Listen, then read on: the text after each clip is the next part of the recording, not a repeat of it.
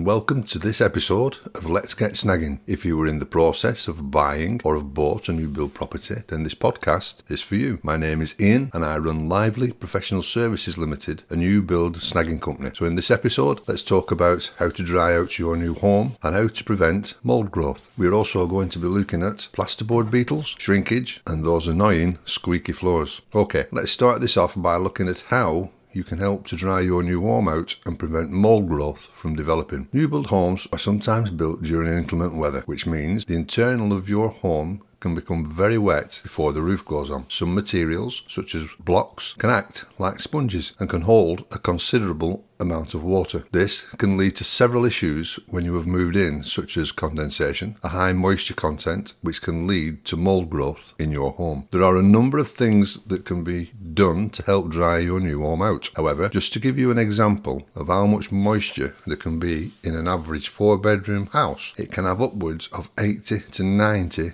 buckets of water. That's correct. 80 to 90 buckets of water which need to be removed through the drying process. That amount of water will depend on the time of year your new home was built and when you take possession. The amount of water can obviously be less during warmer and drier months. Most of the water comes from wet materials and also plaster and decoration which are water based. So to help this process out and give you some guidance, here are my top 10 tips to help you dry out your new home. Number one, open doors and windows to exchange the moist air within your home. If you haven't moved into your new home, I would suggest doing this daily just to let that air out and get some fresh air in. Number two, put your heating on, but not too high because this will speed up the drying process and can cause excessive shrinkage. But please don't sit in your house cold. You do need to be comfortable. Number three, open your trickle vents. Trickle vents are there if you have them to allow the moisture out. Number four, if dry and wet clothes within your home, open the trickle vents or windows ever so slightly to let the moisture out because it has to go somewhere. Number five, open the doors on any cupboard which are not regularly used to exchange the air in them. Number six, if you do get mold growth, don't panic. This is sometimes normal in new builds. Just wipe it off with neat bleach or an antifungal wash. Number seven, try to keep furniture away from walls to allow air movement behind them and around them.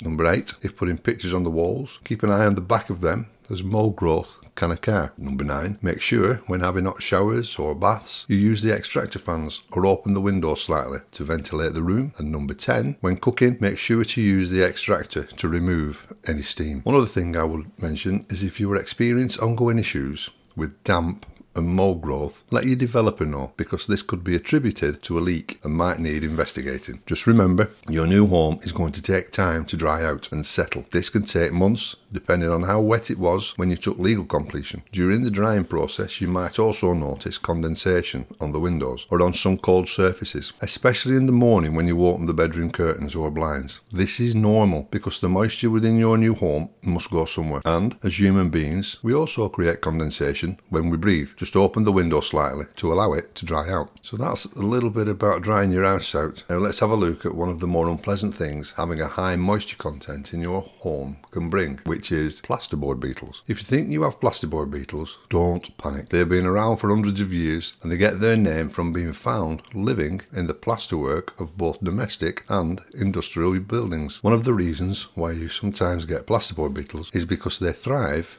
in damp conditions, which makes them more common during autumn, winter, or damp conditions, especially in new build properties. They feed off mould, which is caused by the plasterwork or decoration not being dried out, or where damp plaster occurs, possibly through a leak. Plasterboard beetles occur naturally outside buildings. They are also good flyers and can be attracted to your home by exterior lights or lights shining through windows. Any structure where moisture persists due to an excessive moisture content or possible water leak condensation, or inadequate ventilation, which encourages mold growth. This can be a possible source for plasterboard beetle infestation. This is one of the reasons why it is so important to dry your new home out properly. Plasterboard beetles are not harmful. However, they are not a nice addition to your new home, as many new build homeowners can confirm. If you think you might have an infestation of plasterboard beetles and you want to find out whether they are plasterboard beetles or not, try to identify them. As a guide, they can range in size from 0.08 millimeters, which is tiny, to 3 millimeters long. They are hard shelled and can vary in colour from brown, reddish brown, or black. They also have a life cycle of around 13 to 28 days from hatching, and they they breed in high numbers. So once they get into your home, it's not long before you have an infestation. One of the ways to prevent a possible infestation of plasterboard beetles is to keep your home dry and free from moisture. Having the heating on, sufficient ventilation, and locating any areas of excess moisture, fixing leaks, and ventilating any areas that have poor ventilation or air movement, such as understairs cupboards, will help. You can also use dehumidifiers, which can help to dry out your new home. The most important thing, though, is to identify the moisture source, which is key to eradicating the beetle infestation and also controlling any mold growth, which is a food source for the beetles. Once these are corrected, I would advise getting an expert to confirm the identity of the beetles. They will also give you guidance on the best way to eradicate them and prevent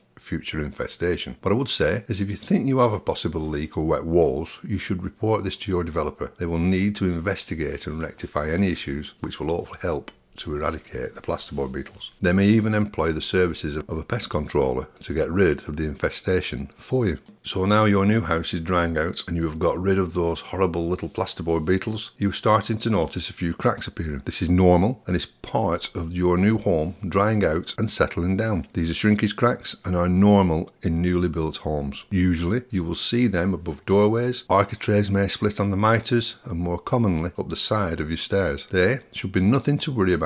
However, if you are not sure whether they are a snag or not, or if they need to be reported to your developer, check your new home guide, which you should have received from your developer when you moved in. It should give you guidance on what is and isn't classified as a snag. Identifying what is a snag is important because your builder will only rectify genuine defects. Shrinkage cracks are one area that illustrates how it is important to differentiate between what is and what isn't a snag. Small airline cracks, such as those you might see around your door frame or above it on the internal doors, are not designated snags. These are normal shrinkage cracks that can open as your newly built home is drying out, and your builder is not obliged to rectify them. However, large shrinkage cracks, which are those which you can comfortably fit a pound coin in, are a snag and need reporting to your developer to fix. One area we normally see excessive shrinkage is up the side of your stair strings. Don't forget, if you can pop a pound coin in, it needs reporting to your builder. And if you're not sure if the shrinkage in your home is excessive or which cracks can be reported as snags to your developer, I would report them all and let your developer decide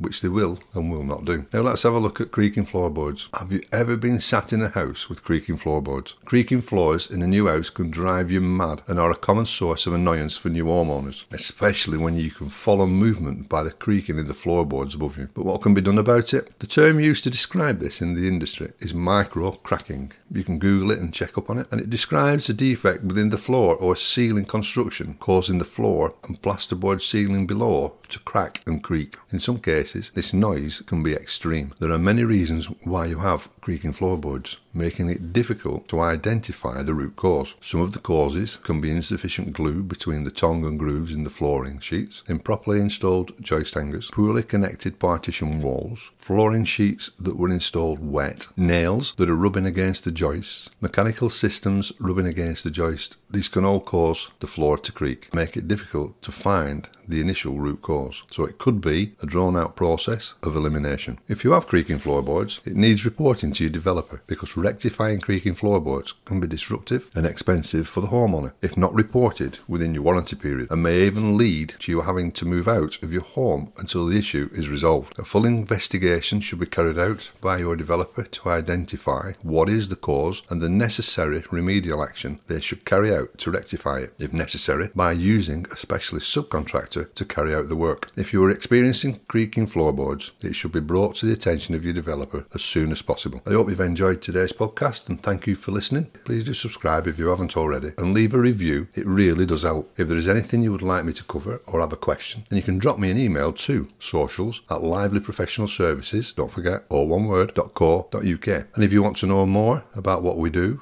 or would like more information, you can visit our website at www.livelyprofessionalservices.co.uk and don't forget to check out our YouTube channel. Until next time, see you soon.